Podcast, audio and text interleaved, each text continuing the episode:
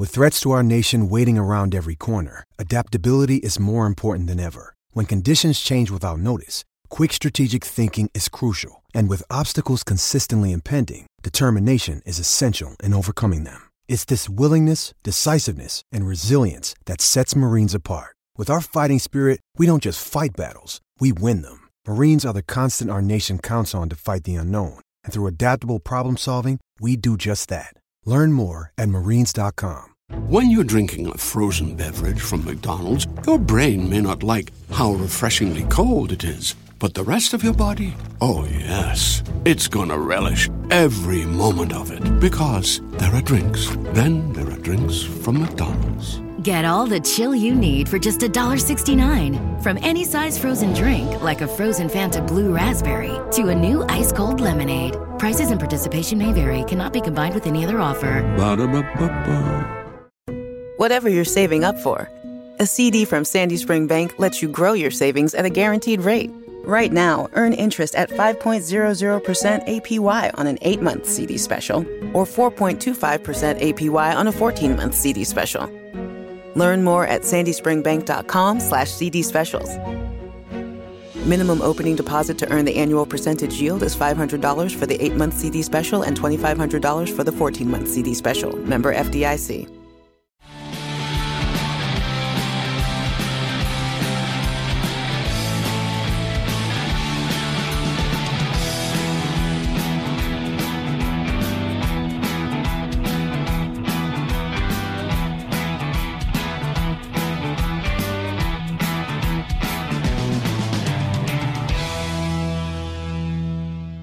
Hello and welcome to this week's Wolves Fancast. Richard Hobbs here after Wolves had have victoriously qualified for a fifth round of the FA Cup.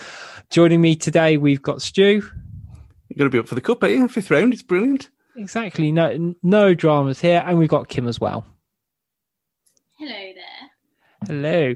So, um, Wolves. I, I, I started. I'm going to try and be really positive on today's show, guys, because let's be honest, the 90 minute performance against Chorley was anything but.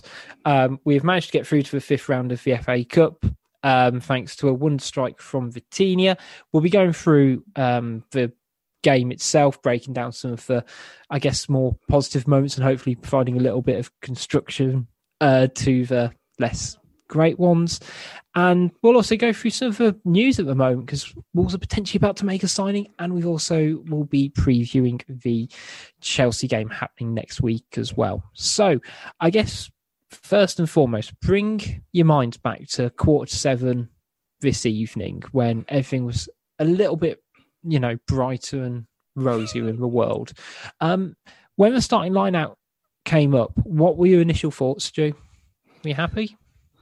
I'd, I'll put 3 0. I'll put a fiver on 3 0 straight away. I thought, well, this is just going to be routine. It'll be boring, but it'll be comfortable professional job. And I, I'd, even however shit we've been, I had no reason to doubt that, especially with the lineup.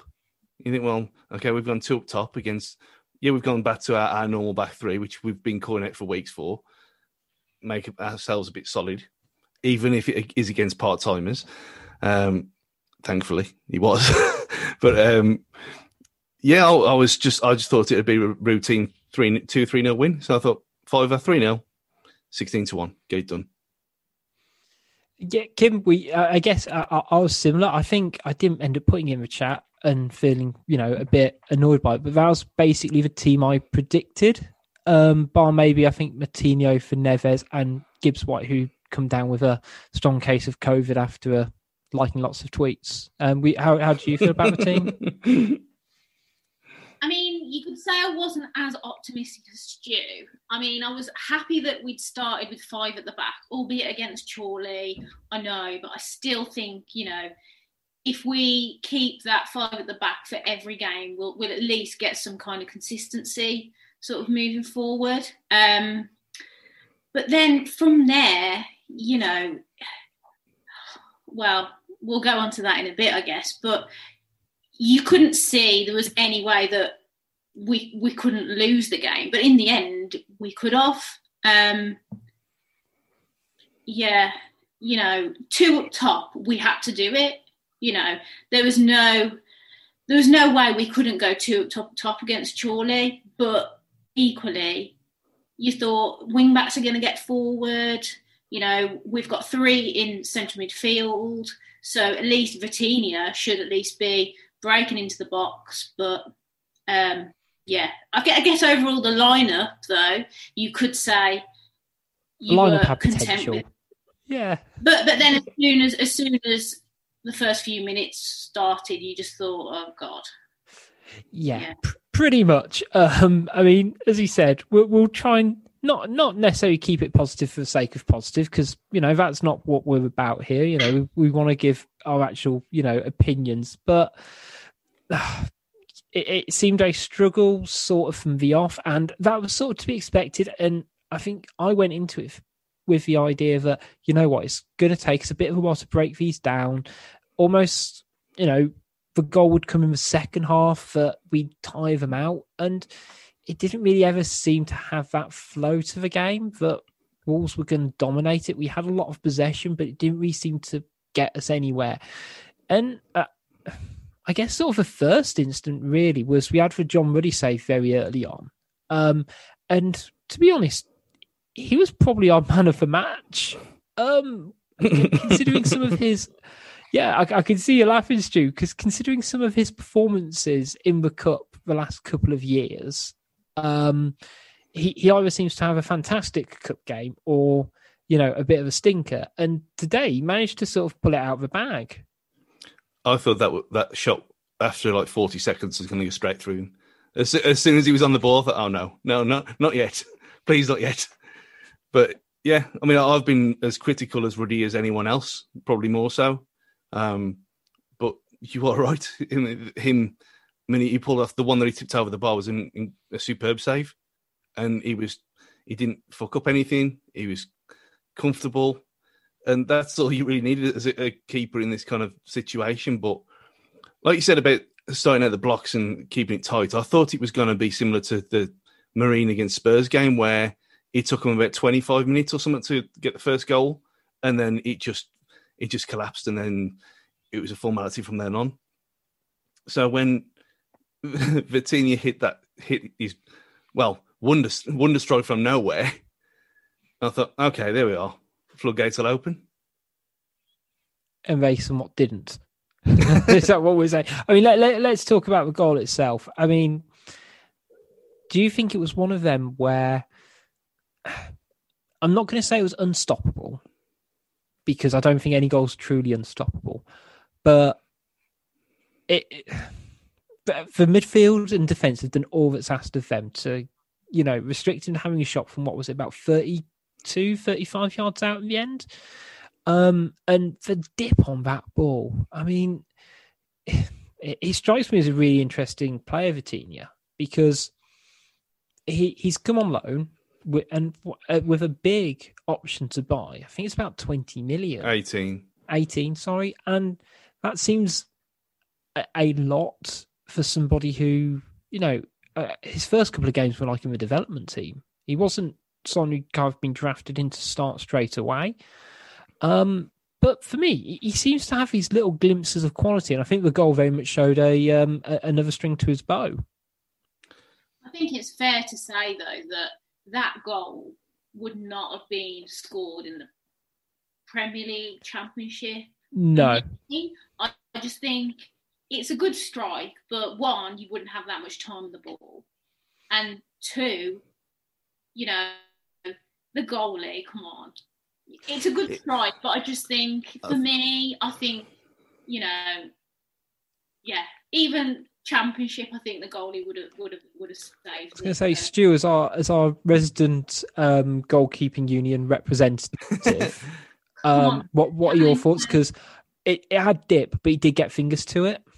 Yeah, he got figures to it, and he should have he should have got a bit of contact with it. But I think it's it goes back to the thing that Neves said. Remember a couple of years ago about the mitre balls, how he loves playing with the mitre ball because you hit it and it flies everywhere. And that's probably got something to do with it as well because that wouldn't happen with the Premier League ball. There is something about that. It- It should just have mitre Ultimax and have the little arrows pointing in the middle like the old days and just keep it special. But that's there's something about that ball in the FA Cup where you see more goals like that go in than you do anywhere else for some reason, and may, maybe that's something to it. But he should have got a firmer hand to it. But it, at the same time, it was a great strike. And who else in that team would have thought of that? Yeah, I think it for me, it was not quite the reason he was brought into play. Um, because I don't think any players necessarily brought in to just sort of bang one in from 30 yards. But we've been crying out from that midfield three to have someone who's just a bit more creative and willing to do something.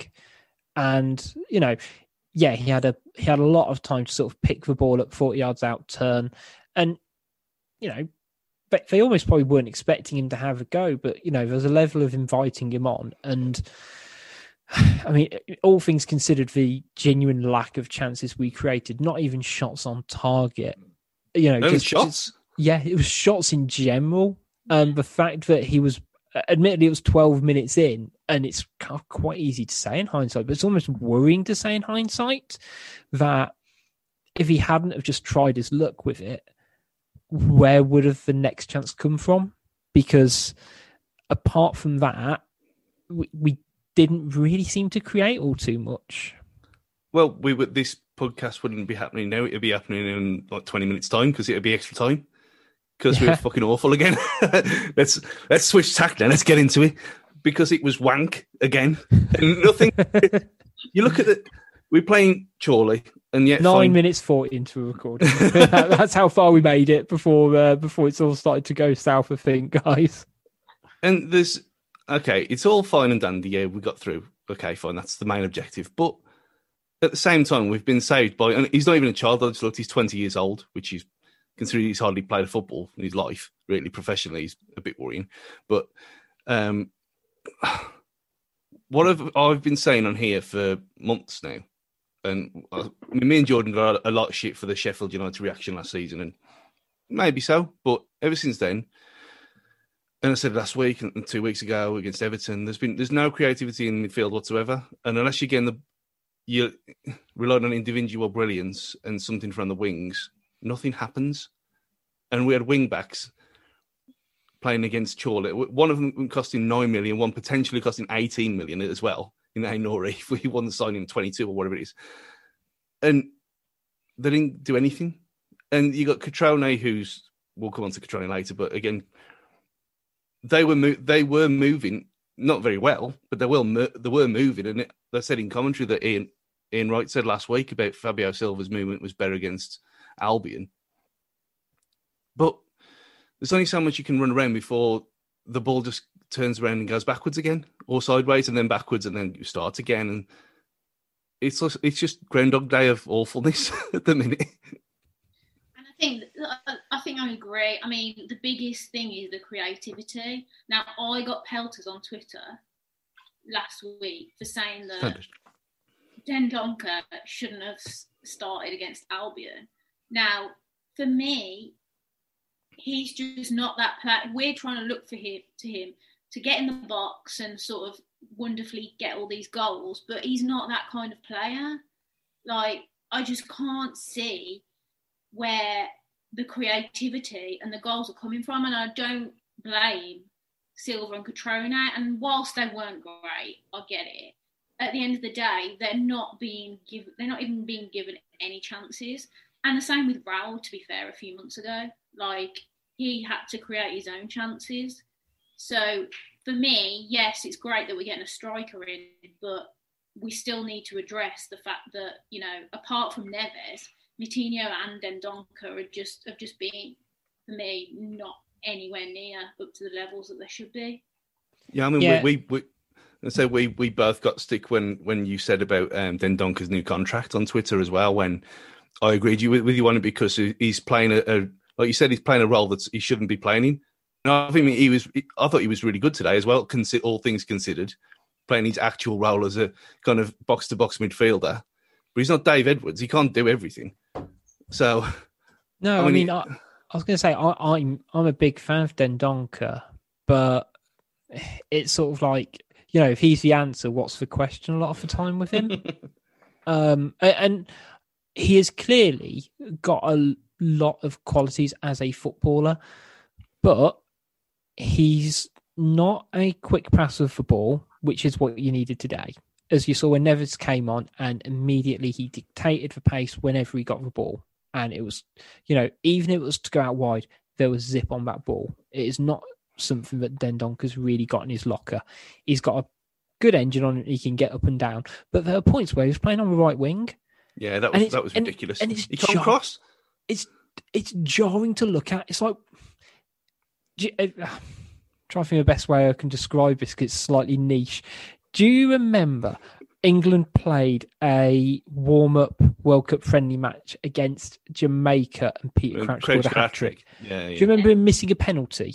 Yeah, yeah. It, like it was so awkward to watch someone who was six foot seven take a penalty, and that's what it reminds me of when Dendoncker just seemingly. It wasn't even that like he was on the right hand side, but he sometimes linked linked up with Doherty and Traore, and he's just almost that third man just to play it off with. He was actively having to be in a position where he had to take on a fullback and knock in a pass. There is no way the system should be designed to have Dendoncker in that position. And again, I say I, I think he's got lots of qualities, but he is very much a central player. Yeah, Um, we, we've said all season long anyway about it's Dendoncker plus one is the formula because he if he's running around doing the work the, the heavy work for everyone else, leave Neves or or Moutinho, which I mean, we'll come on to him in a minute, but it's sad to see really. Um, but it's Dendoncker plus one because Dendoncker does the hard work. You can't have him doing everything. He can't be relied upon to score because he can't head and he can't shoot in an attacking situation. So just leave, just leave him be. Just if he wants to cause chaos and be a nuisance, then fine. But everything seems to be targeting towards him in the box. It's just say- madness. I was gonna It doesn't change. yeah, it doesn't. just Just ho- the point. I was going to say, it doesn't almost change. Like, it's, it's almost like we're hoping that he's going to be our sort of creative Maddison Grealish Mm.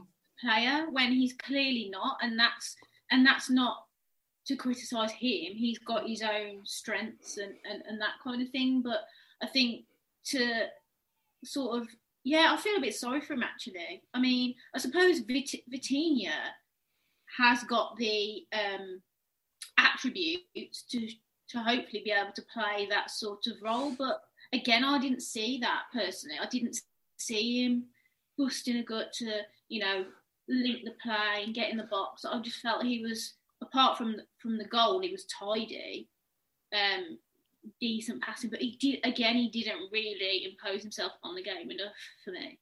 But I don't think that's his fault. I think it showed it. That's today. It showed more than ever that they are s- so stranglehold by Nuno and his wankfest of just staying in situa in.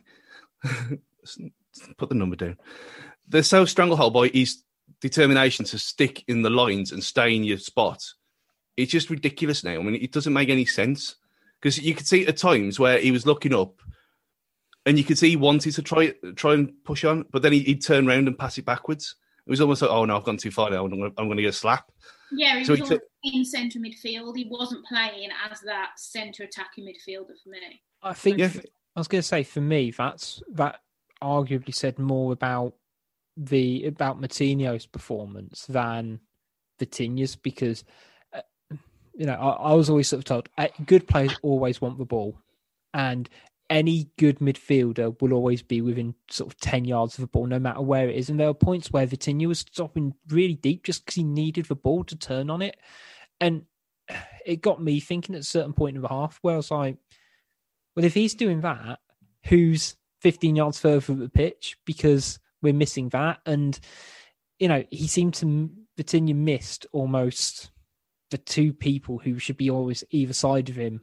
Uh, and, you know, I think that's sort of down to the wing backs. A lot of Stu mentioned that he was almost having to get the ball. And it was like, well, where do I go? I have, do I pass to two strikers who are basically just marked up against two big centre halves? Or do I turn back and have, you know, Moutinho. And yeah, uh, as I said, I think he showed glimpses. I don't think it was a great performance by anyone, um, but uh, uh, it is still a big question mark for me that midfield because again, similar with Dendoncker, um, you know, we, we all sort of say a lot of things about him. I don't think any of them are wrong, but no one really knows what sort of player he actually is.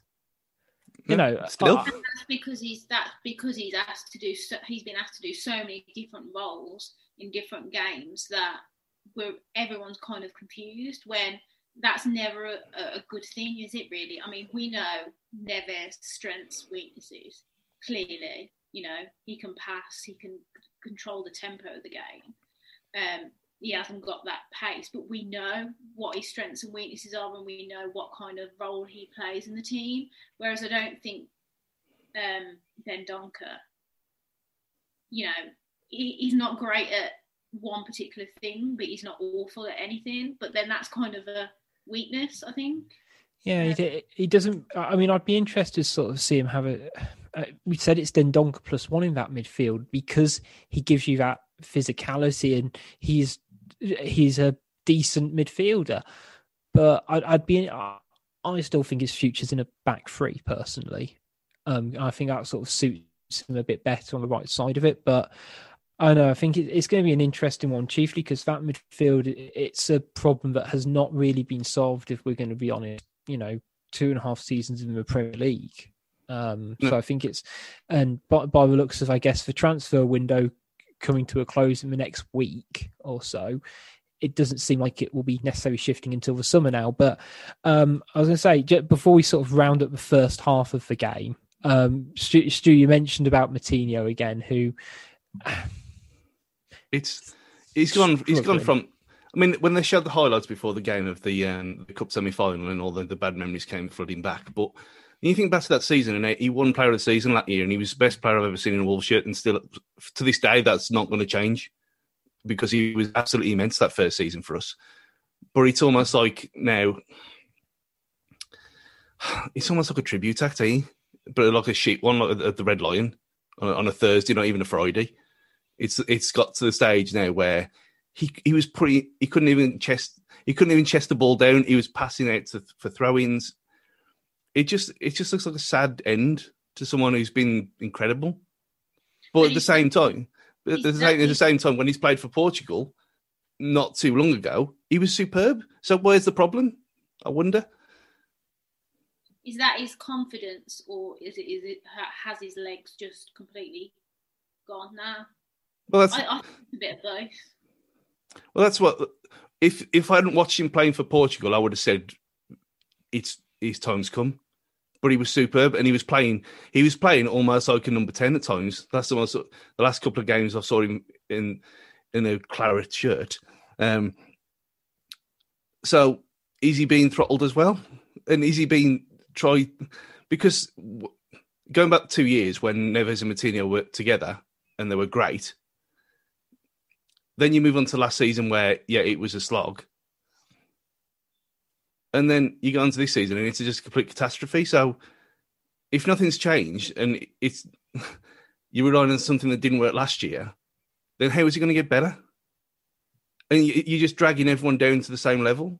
And you got Moutinho, he's completely out of. I mean, he doesn't look short of confidence because he's still wanting the ball and he's still trying things, but it's just not coming off.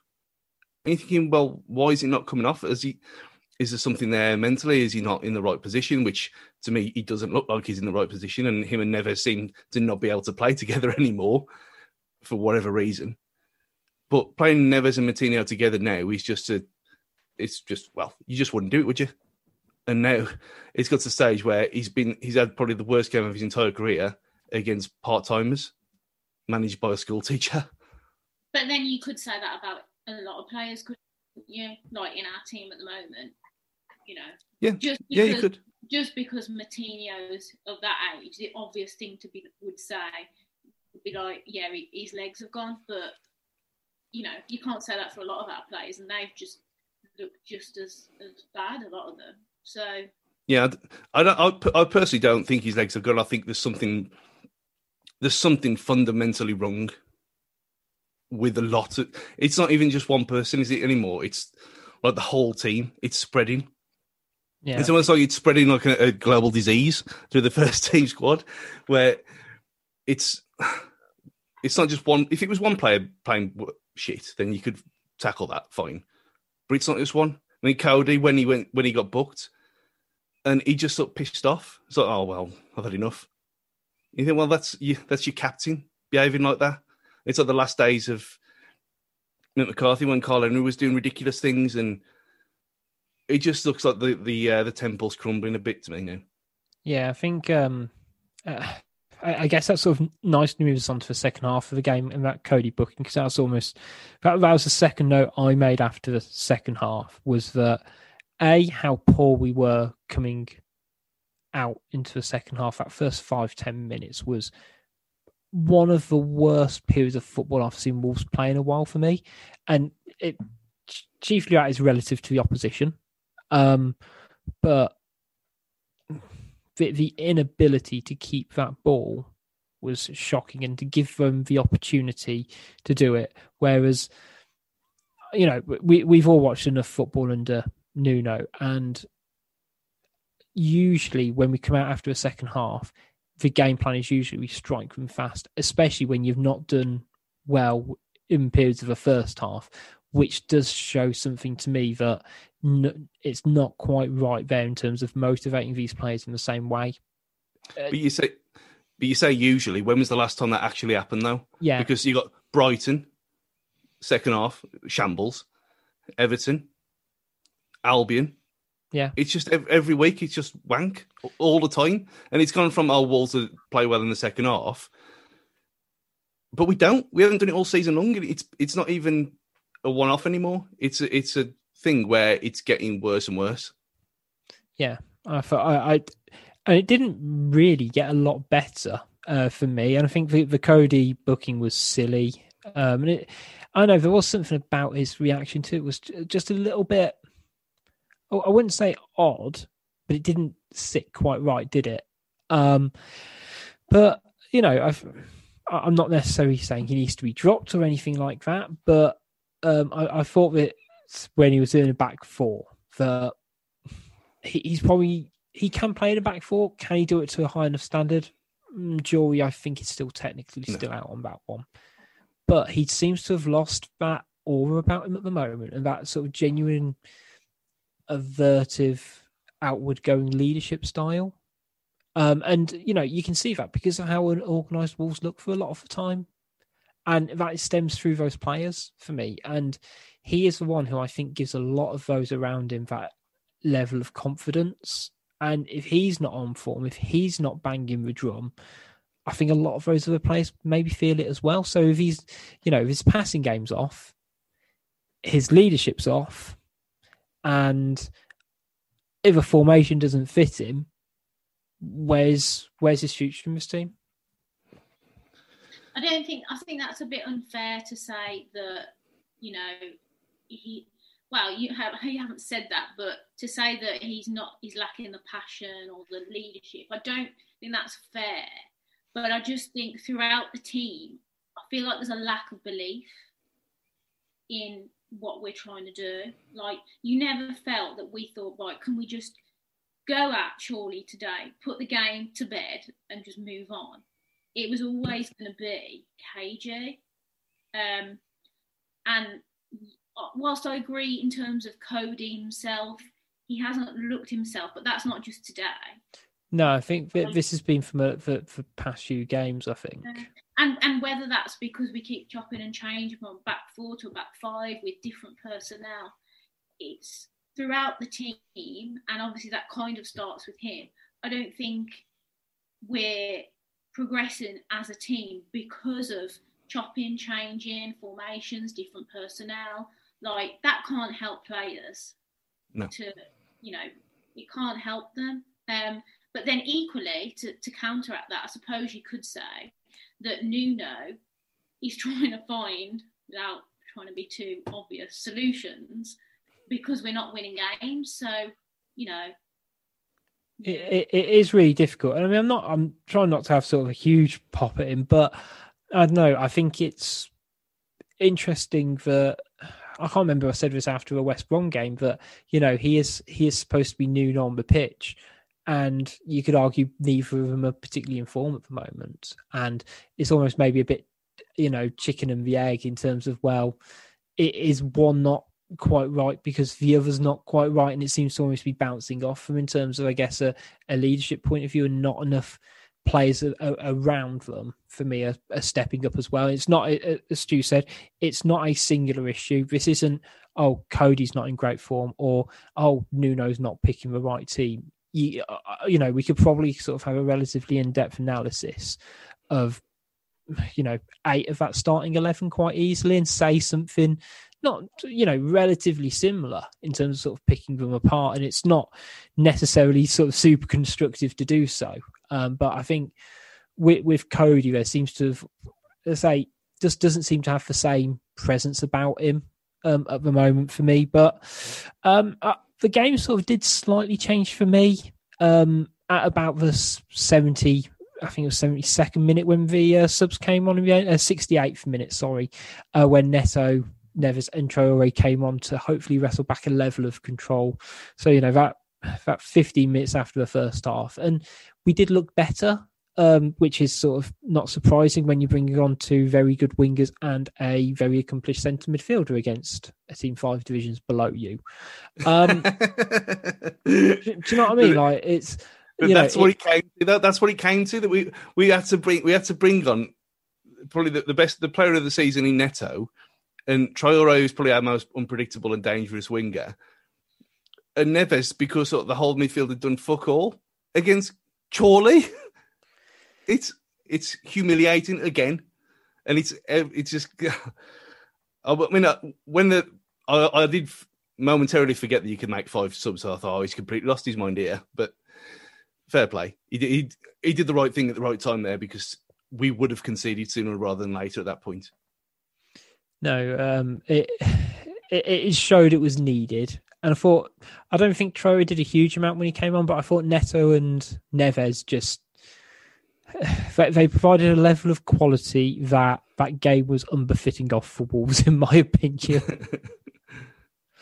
um, it was almost just a control without doing anything spectacular, wasn't it? With with those two, I think. Yeah. Just to almost like you know Neves just hold the ball, pass it simple in his terms that Moutinho and Dendoncker just and Vitinha they just weren't doing fast enough, and Neves just made it look easy. Um, you know, and Traore obviously didn't do a lot, but at least you know he was running with the ball. You know, he had that bit of controversy when he, he left his foot in. Against that, that could have been tasty. That honestly, that that that kept me going for a good portion of that game second half where I was like there, there's genuinely at a point I was like do I just start reading my book or you know actually sort of grin and bear watching this football. And after seeing that I thought something tasty could happen here. I mean did any it's just a play lapse yeah.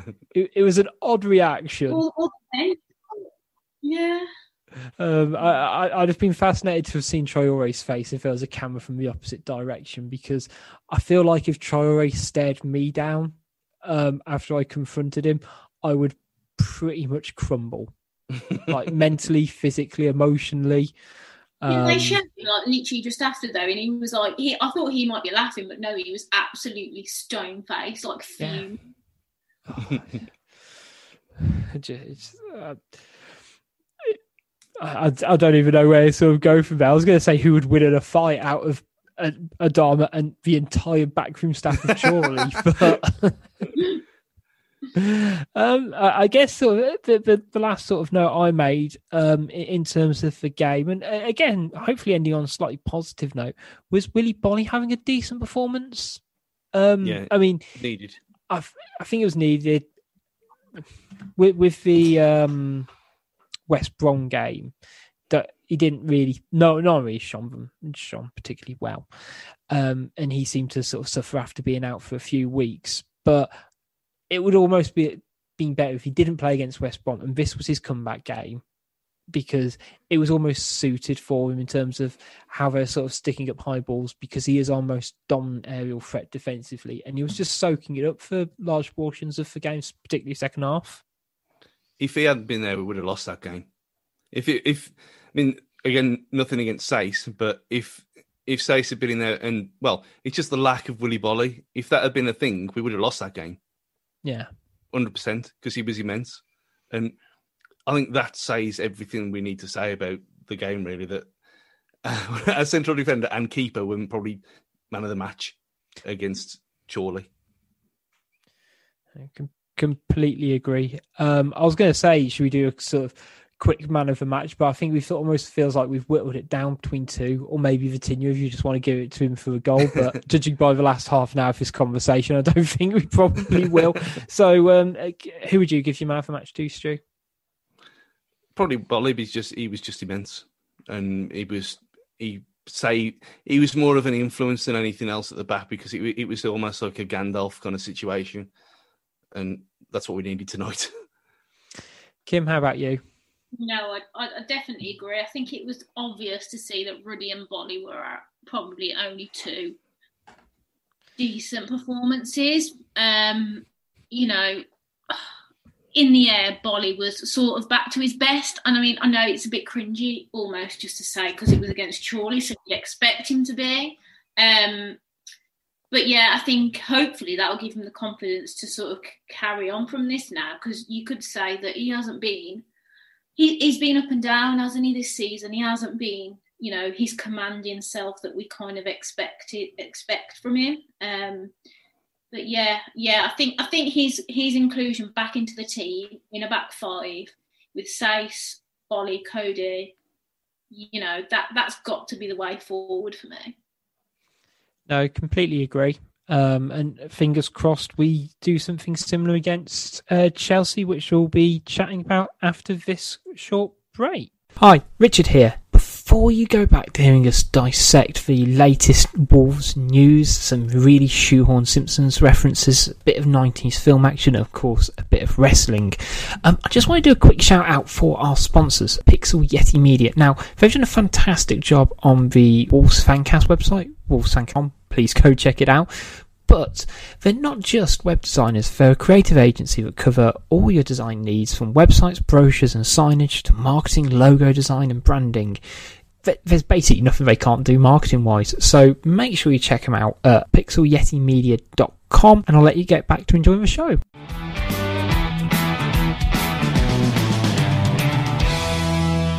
Welcome back. Um, before we talk about the Chelsea game, though, um, Wolves might actually be making a um, January signing, and it's not just recalling a player on loan. Um, Wolves look all but set to be signing um, Willian Jose. Um, apologies for pronunciation from Real Sociedad.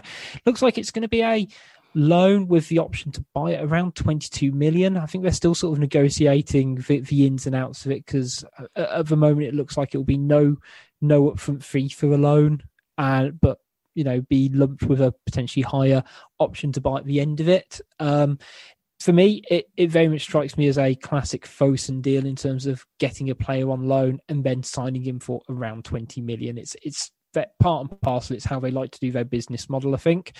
Um, on paper, he's he seems to tick all the boxes in terms of him being a you know a big physical striker who can link up the play, but also knows where the back of the net is. Um, I will level with you though. That is as much as I know about him, and the fact he scored a couple of goals the other night as well. Um, so I'm not going to claim to be an expert or anything. Um, Stu, do you fancy claiming to be an expert on him? I watched that game. That's all. ah, say. okay. So, so you're more clued up than it than me. He looked great.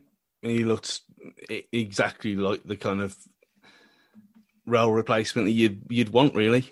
Um, you only have to look at his goals that he's got a bit of he's got a bit of the bastard in him, which is what we've been lacking with uh, young Fabio Silva. So he's. I mean, we, uh, we said this to Gully. It's weird that I mean, I watch quite a lot of um, La Liga stuff, and I can't remember seeing a game with him playing in it.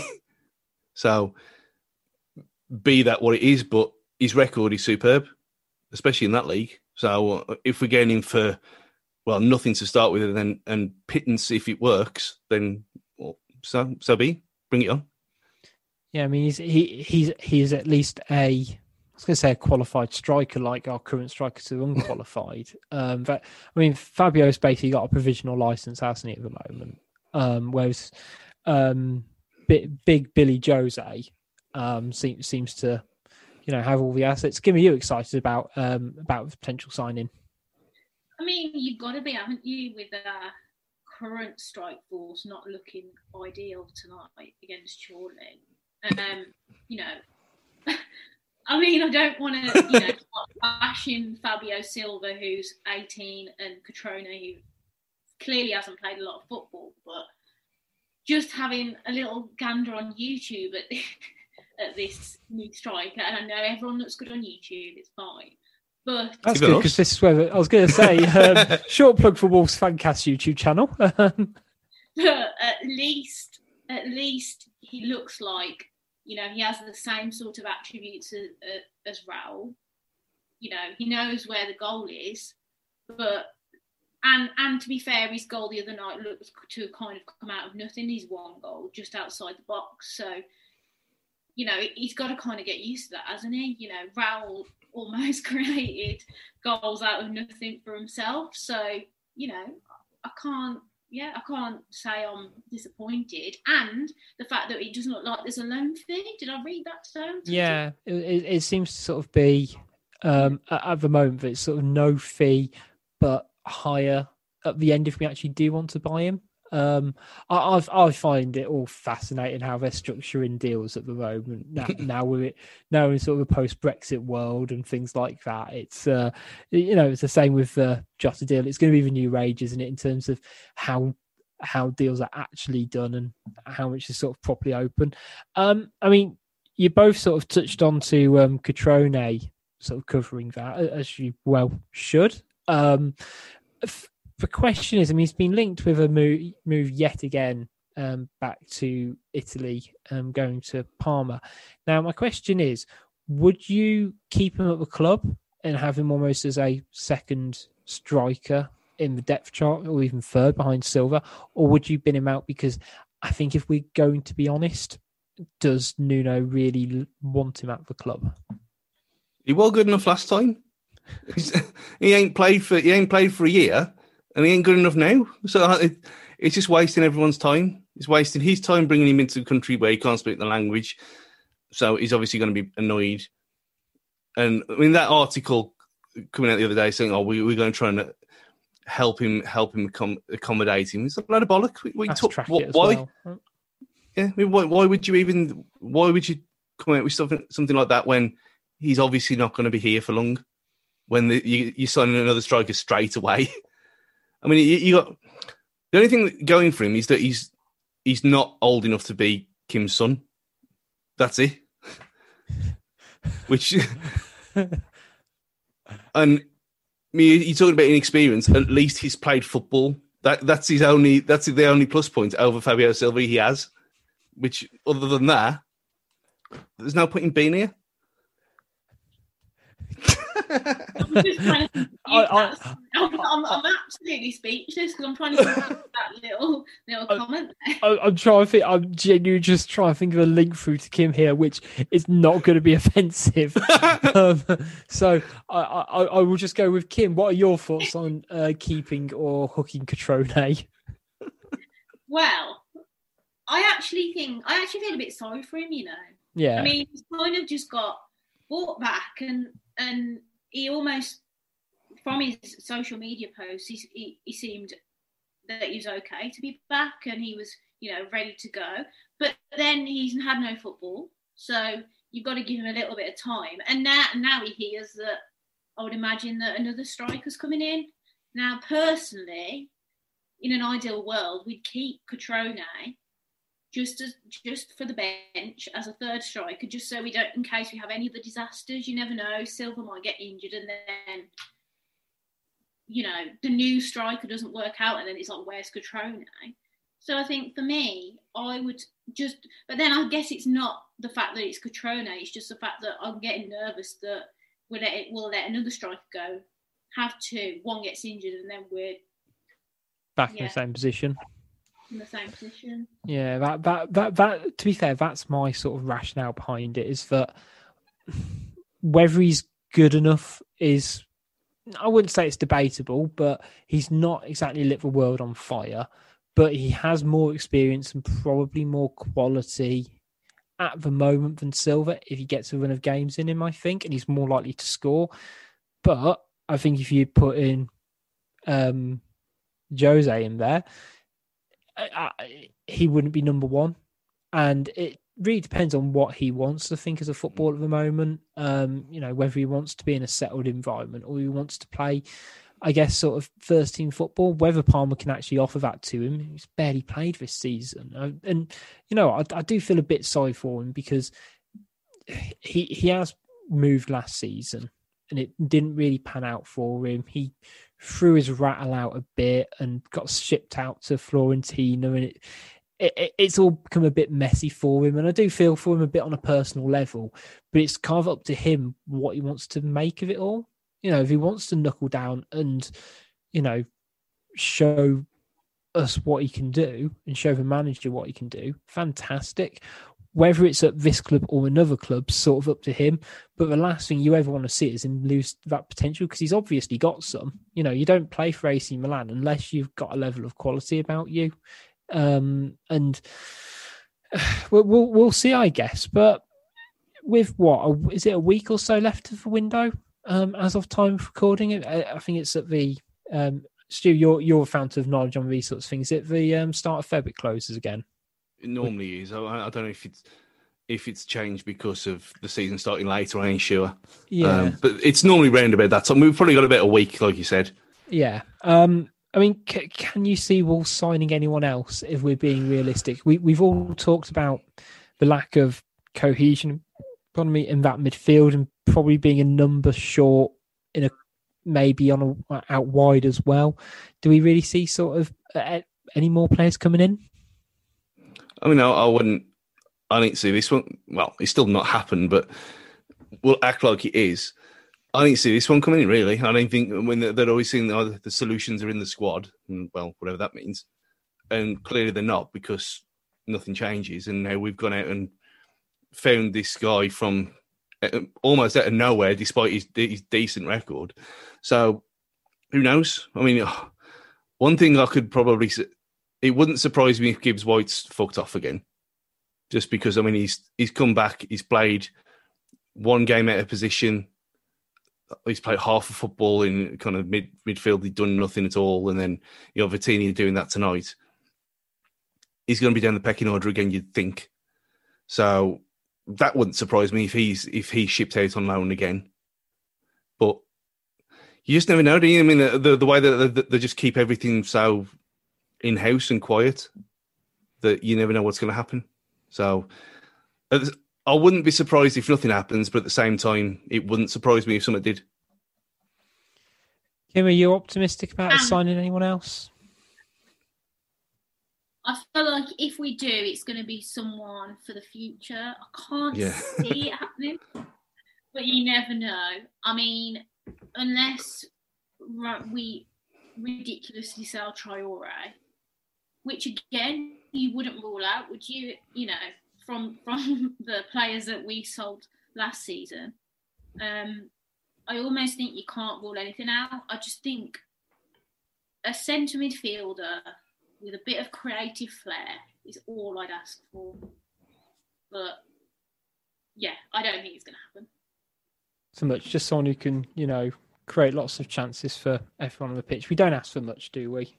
Um, but uh, you're right. Well, we, you know, we, we, we, it's what we need. It's, it sounds so stupid when we say it, but you know, we're just crying out for you know someone a, who can play in that number ten role, who can genuinely dictate a game for us higher up the pitch. It's not like it's these people don't exist. I mean, I mean, Buendia at Norwich. How many times yeah. have we said this before? 15, 20 million you're getting for now. His contracts is it either this summer or next summer? It's up. I presume it's next summer. Just go and just spend the fucking money. It doesn't matter. We, it's either that or we kind of limp around doing nothing at all, kind of bothering the, the bottom six every so often, and then all our players leave in the summer. If that's what you want, then fine. And the thing is, we know that Buendia looked good in a rubbish Norwich team. Yeah, yeah, exactly. Got, got relegated. It, it was him and Cantwell in that team and Cantwell scored two goals this season, so he ain't pushed on. But Buendia, you see him every week in the in the highlights on Quest. He's the one who does everything for Norwich. They just go and buy him. I mean, uh, something sort of strikes me as not. I, I was going to say hot take. I don't think the Wolves transfer policy is quite right. Um, because I think it's sort of we've got obviously Nuno likes to work with a small squad, so he's selective in who he wants to work with.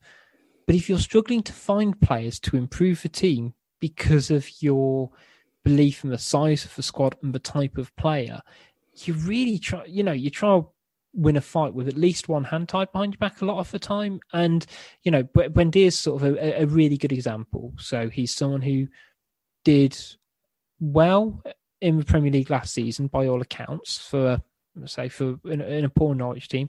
He's shown he is not almost a one-trick pony, and he's continued to impress this season as well.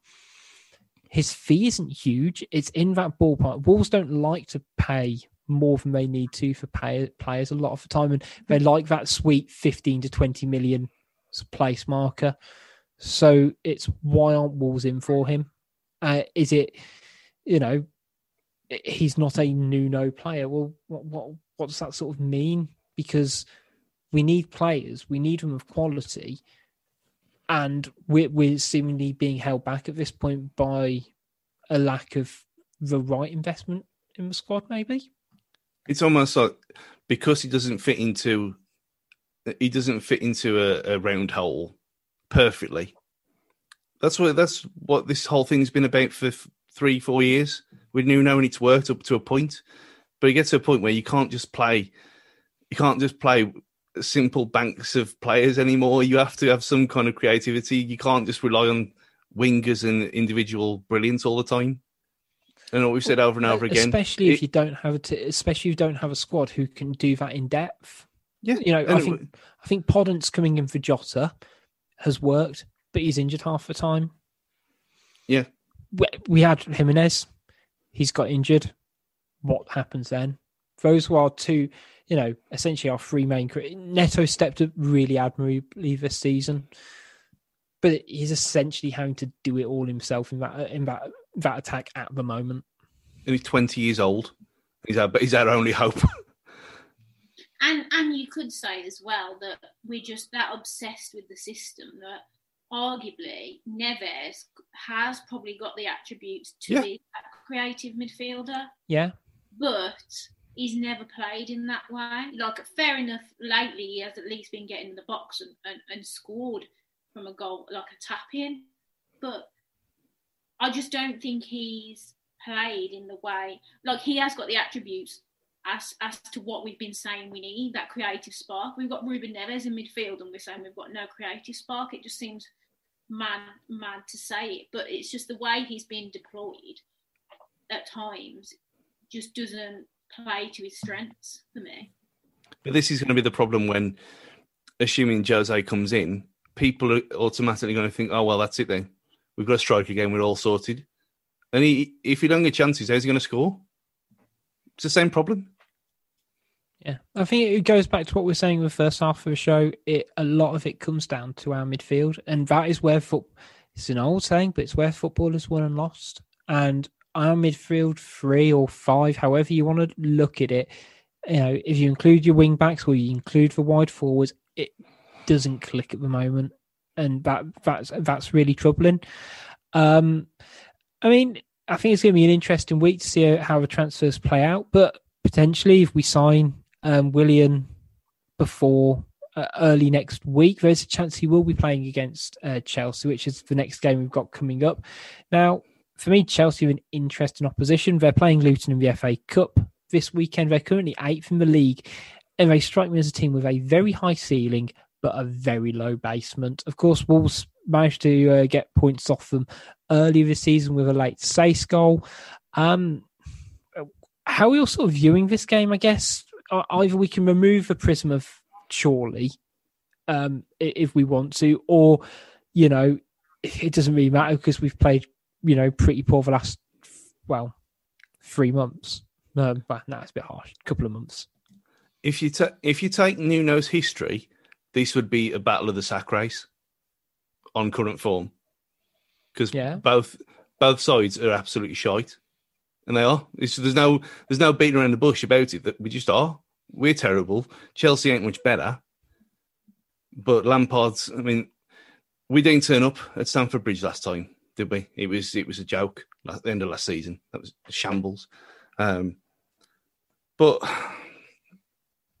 I don't know. There's something. There's something about that Chelsea side that there's. You got Mendy in goal, who looked unbeatable in the first few weeks, and now he's kind of. He looks like he's got an error in him. Like they've dragged him down to their level, Mm. kind of thing. So. I've got. I've probably got more confidence going into that Chelsea game because of how bad they are at the minute than I had tonight. Just, I mean, that, that's going to size it all, but it's only going to be a classic. That's I'm going to say that much. They're Um, almost there for the taking, aren't they? You yeah, know, exactly. we've And you know, we've got to play five at the back again and literally just hit them on the break because they're obviously going to, you know, have a lot of the ball, which is fine.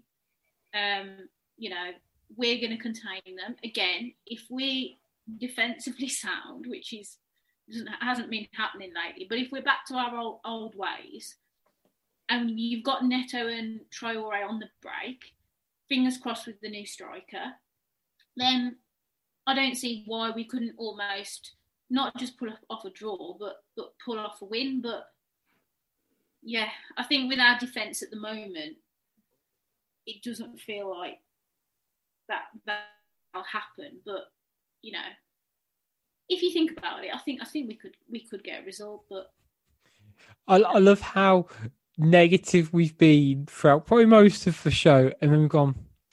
I think we could nick something here because I, I, I'm of the same opinion. And Wolves are, to be fair, Wolves have been inconsistent, and now we've been consistently poor for a bit, and we've got to start the uh, we've got to start the climb back up, and we we know what we're about. Um, at, the heart of this team, they the, the, the philosophy I don't think has truly changed, and we know what we're good at. They just need to rediscover it, and maybe against Chorley actually getting a clean sheet. okay, I, I'm I'm digging here. I am really digging for something. you, you just you stole it from my mouth. I was I was just going to say, uh, uh, uh, putting a twist on it, having an actual clean sheet for the first time in months on end is probably. I mean, this tonight it can't get any lower than this. And even though we've won, it can't get any lower and more humiliating than being outplayed and having less shots than Chorley away. So you think, well, okay, we've got a base to build on. There's something there. It, it might be tiny, but tiny things, big big trees grow from small acorns. Let's just let's just go with that. Yeah. And plus the fact that when Jose's not going to be playing in this game, is he though? Because his registration will come through in time. That's the only problem. Ah, oh, that's that's that's a shame. I don't know how long it takes for these to come through now. I mean, hopefully there's a minor miracle and we end up having to do an extra bit of a segment on a podcast on a Friday night at five to eleven.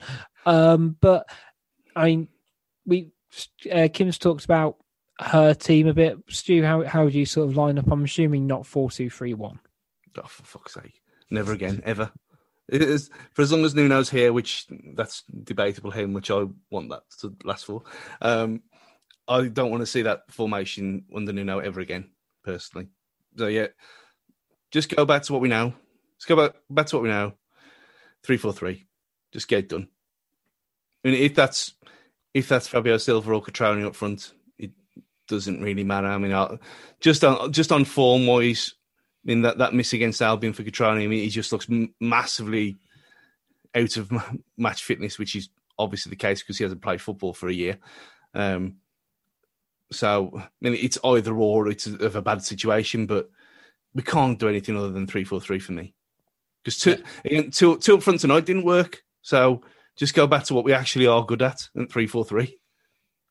Yeah, I, I I'd agree with that. I, you know, obviously I'd probably bring Neto back in probably alongside Yeah, yeah, Duncan Neto and Traore. and you know, Net Neto's obviously a starter, so it's it's almost well how how do you bring out the best of Neto for me? Does he does he perform if eh, behind two eh, in that attacking role? Not quite sure. With you know, I can't see Cutrone or Silva sort of stretching the play out wide and interlinking to what we need. So it sort of does put us down to four three, um, three four three. Sorry. Um, I think I think it's going to be an interesting game. I feel like it's going to have some either really high quality moments from either side, but it's also going to have some very poor bits on display as well. I mean, it, There is one thing to point out though, even without um coming in for that game, if we get beat comfortably by Chelsea, there is something seriously wrong at this football club because, like Kim said, they're there for the taking. And if we roll over and get spanked by them in the form that they're in, we're in the shit, good and proper, regardless of who we bring in. Unless they suddenly regain their form and look like how they could, how they should look with the players that they have got. But at the moment, when we're losing, we're literally gifting teams goals, aren't they? I mean, Mm. it's not like you know we're getting outfoxed. We're literally just every every goal we seem to concede is just from a set piece, just horrible defending. And until we put that right, really, we're not we're not going anywhere, are we? So as long as we literally keep things tight, go back to the old ways of keeping it a nil nil, second half, and just grab a goal, I'd I'd, I'd be happy with that and take it now personally. But Yeah. I mean, if if we got nil nil, I'd, I'd do this whole podcast with no top on next week. I mean, I, I'll, I'll be ecstatic because that's just it's going back to classic Wolves, and it's what we, we actually are good at. So just do just do that. Just do what you're good at. It's not hard. and and when we went back to, when we went back to four, okay, we looked more threatening, but we didn't actually score many goals still. No, so it was made no pretty- difference. So i- i- if we went back to if we went back to four, we went to four at the back and scored three or four goals a game and conceded five. There might be an argument because you know at least we could outscore teams, but we don't. We might consi- we might create a few more chances, but we still didn't put the ball in the net, so it's pretty pointless, isn't it? Yeah. What are your? sc- I was going to say now we've given it the uh given it the big talk. What's it? What are your score predictions, guys? Nil nil. the ha- happiness happiness of nil nil. One one for me. Yeah, I, I, I'm I'm going to err on the side of caution and go for go for nil nil, and just really hope that in a way, like we just how it's one one sort of the same process. That look, we just need to go back to building that foundation, and if it's from nil nils, one nils, or whatever, that's going to be how we kind of climb ourselves out of this. In our opinion, in my opinion, um, let's say before we go on to Twitter corner, um, we have got an email um, that was sent to us early in the week from um, a listener over in California. Um, so, uh, big, big up to all of our American listeners because we know we've got sort of quite a few over there. Um, but this one's from uh, James Wilson. I assume not the same James Wilson who used to play for uh, Man United. Um, I'm not going to do the accent. um, I'm not going to do the accent. Don't worry. Um, hey guys. Um, sorry, I'm I did. I really won't. I really won't. I'll, be sensible. Sorry. Um, hey guys, um, it's your uh, Californian listener here, which implies we only have one. Um, it's a big state, so we'll, Well, Blake's see. here, so it doesn't count. Yeah, so uh, we've got more than. We, I reckon we've got at least more than one. Um, anyway, sorry, James. Um, loved the conversation around uh, rules of the game, uh, around penalties, which we discussed after the um, West Brom one, where it was sort of very much on the line. Um, and I wanted to add something um, for consideration. I posed a question: Why are fouls inside the box a penalty kick? And I kind of when I saw that, I was like, "Hey." Um, it seems like we just accept um, that fact as it's such an old rule. The penalty kick was devised as means to punish the defending team um, when they fouled an attacking player who was going through uh, going through to score, handle the ball on the goal line.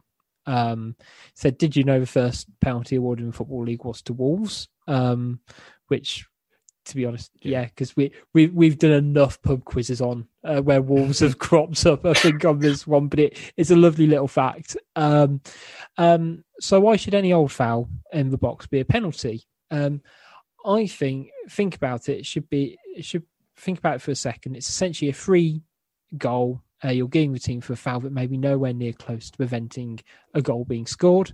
Um, look at the Robinson penalty. He was in the process of passing the ball outside the box when he was fouled, um, and there was only one other West Brom player in the box who wasn't involved in the play. Um, if a foul was one yard back, it's suddenly a free kick. But since it's in the box, why should they be given a free goal? Um, they weren't even close to scoring at that moment. Um, I, I submit that a penalty kick, uh, which gives the team attacking advantage uh, by giving them a free goal, should only be awarded when a foul's um, occurred in the box, um, which stops the goal scoring opportunity. I know this might create more problems than it solves, um, but as now, I wonder if it helps um, tiny bit um, uh, where it goes to a tiny bit of contact in the box. Uh, my solution probably take away 10 to 15 um, percent of penalties each month, um, but it would stop sort of silly fouls being punished. Um, thanks for taking time to read this. Uh, also, it's time we really think about um, why we hand out free goals like it's candy. So, big, big, big thanks, James, for your email on that one. It, it, it is really appreciated, and I, I, it did raise a good point, I think, for me. And we'll just really briefly because we we've kind of emotionally sort of moved on from the the West Brom game to a degree.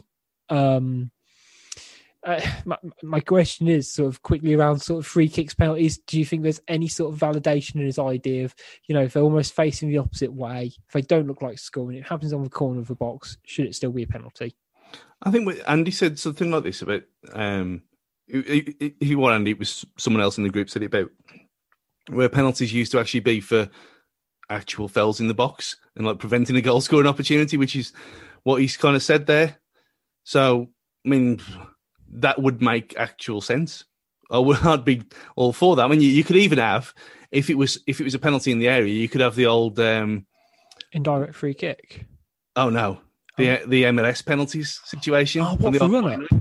Yeah, from the off line, you could have you could bring that back and have it have it, have it as an alternative situation. But I I, I know what he means, and I, would be interested to see how long he's watched football for, um, because this kind of madness has happened for years. It's just been magnified by VAR and zooming in on the on the actual lines of where penalties are given.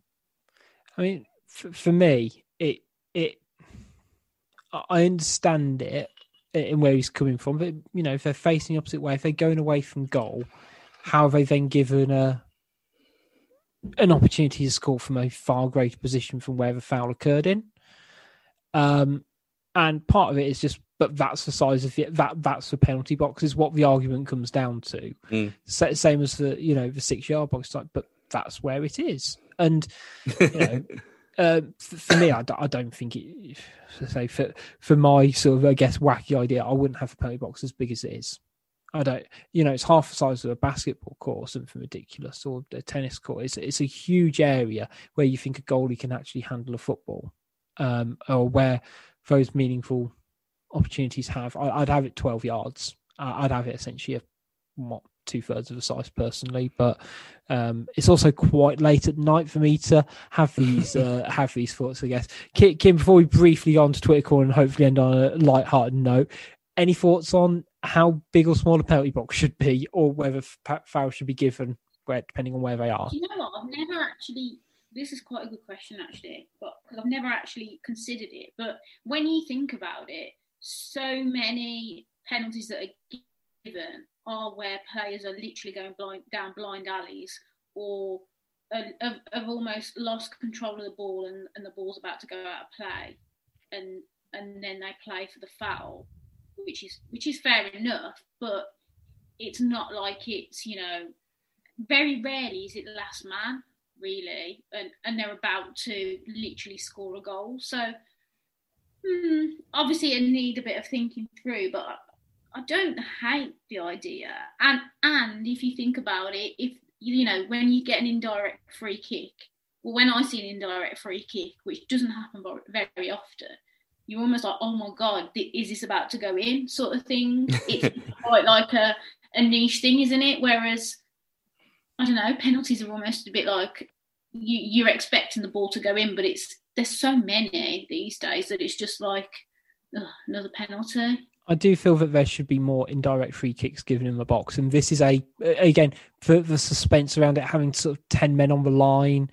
Um, you know, having someone like Alan Shearer just hammer it, or Wolves somehow muck it up completely by sort of trying to do free passes and it going nowhere.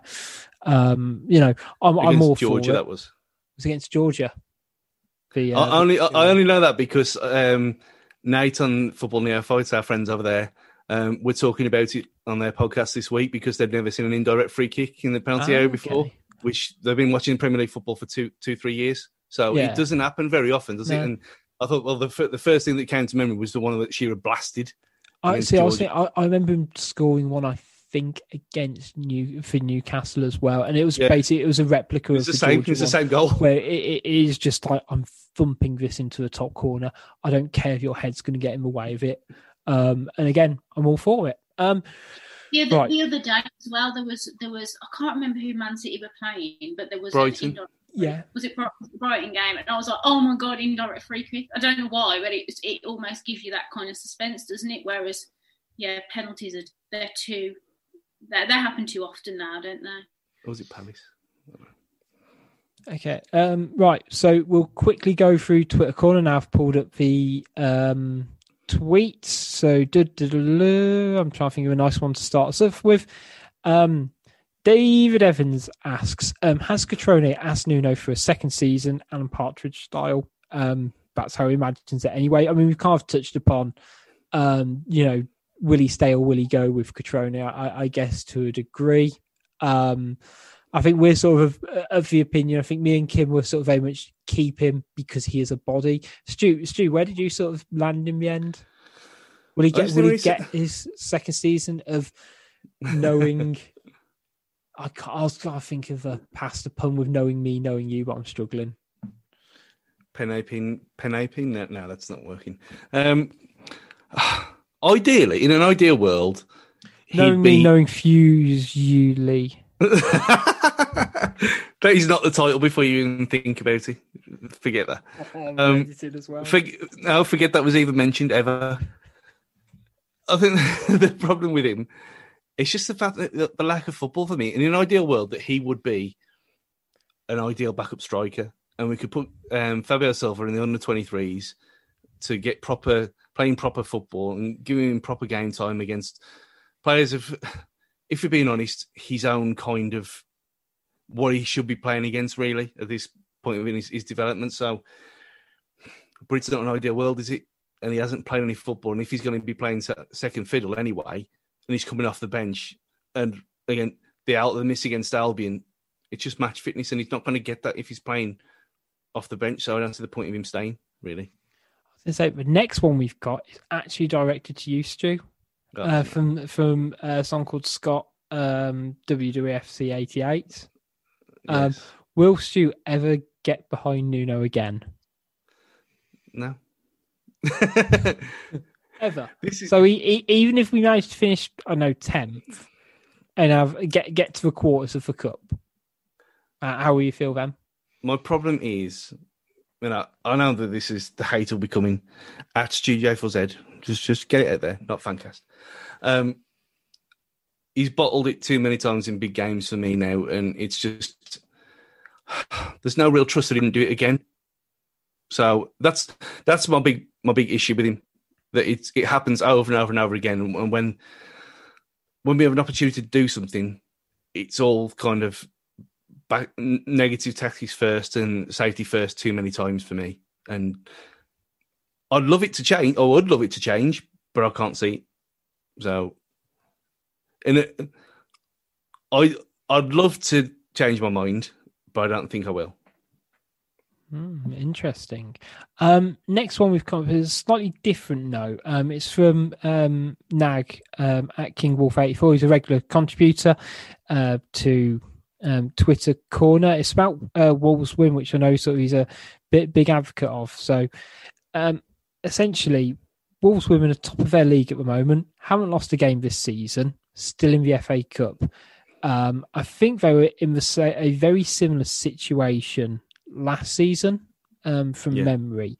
Now they're, they're potentially facing um, their season being null and void again um, with the latest restrictions.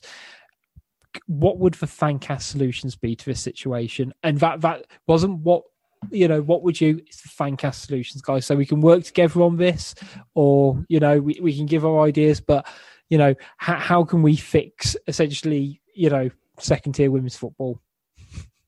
storm the building. Is there anything left.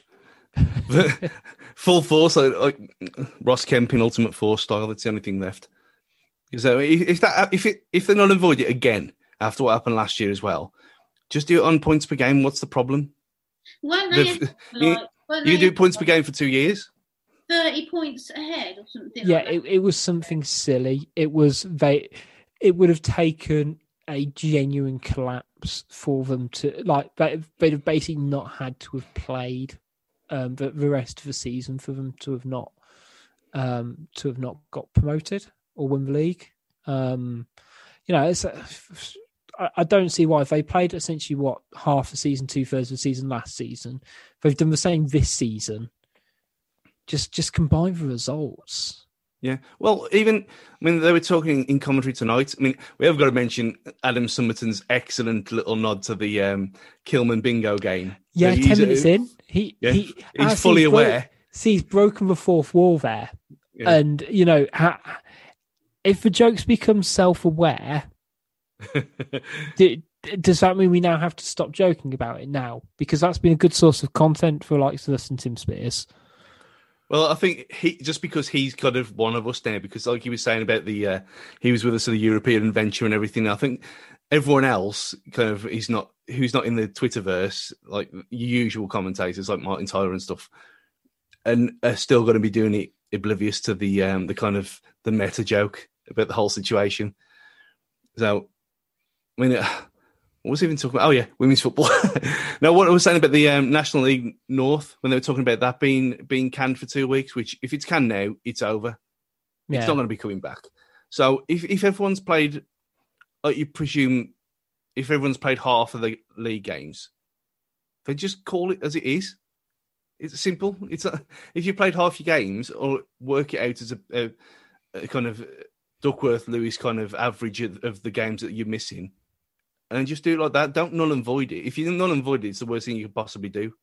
So just work, just find a way to do it.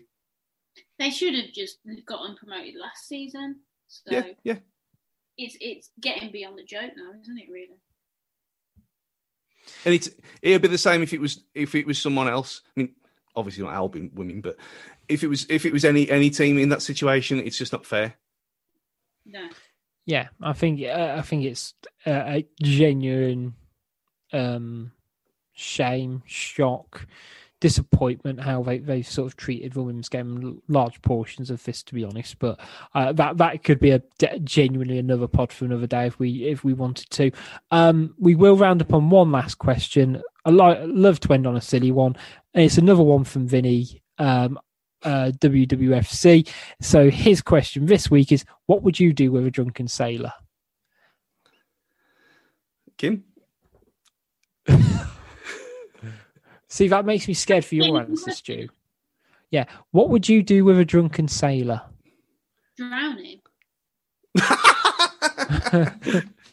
um, I'd get him to get the next round in. It'd be easy because he wouldn't remember. I'd probably just get them some water and some paracetamol and make, make sure he just got home home okay. And that says everything about you and me. Showed our different personalities there, Yeah. just, just make, just make sure you get home safe. That's uh, that's all that's all you need. But we'll let we'll end the show on that um, on that light-hearted note for myself. And that we will be back after the uh, Chelsea game midweek, where hopefully Wolves can regain their league form. Um, Big thanks to our sponsors once again, Pixel Yeti Media. Make sure you check out their website, pixelyetimedia.com. Make sure you check out our YouTube channel. Uh, we're kind of really pushing much more, a lot of content on there at the moment. I know we'll have um, our post match reaction on here. We'll have some clips from today's show on there, hopefully. Uh, we might have Goody's tactical analysis, and we've also got stories from the pack there on Monday as well. So there's lots of fresh um, fun content going on there. Um, podcast wise, as I mentioned, we've also got stories coming from a pack coming out on Monday as well with Dave Eastwell. Um, make sure you're keeping up with all things Fancast and Walls on our socials Twitter, Facebook, Instagram. We're on them all. Um, and from me, it's goodbye from Kim. Bye. And it's goodbye from Stu. one last thing. Um, this now, no, in a, not a silly way today, for serious for a minute. Um, friend of the show, Steve Koenig's dad is currently in hospital in a serious way. So hopefully, fingers crossed, thoughts with him. He gets better soon. We'll Uh, send our yeah send our best to Steve and his family he's a he's a really top guy um, who kind of comes over to England as much as he can to come and follow Wolves. So uh, hope everything um, is well with your family as well, Steve. And it's goodbye from me. See you next time.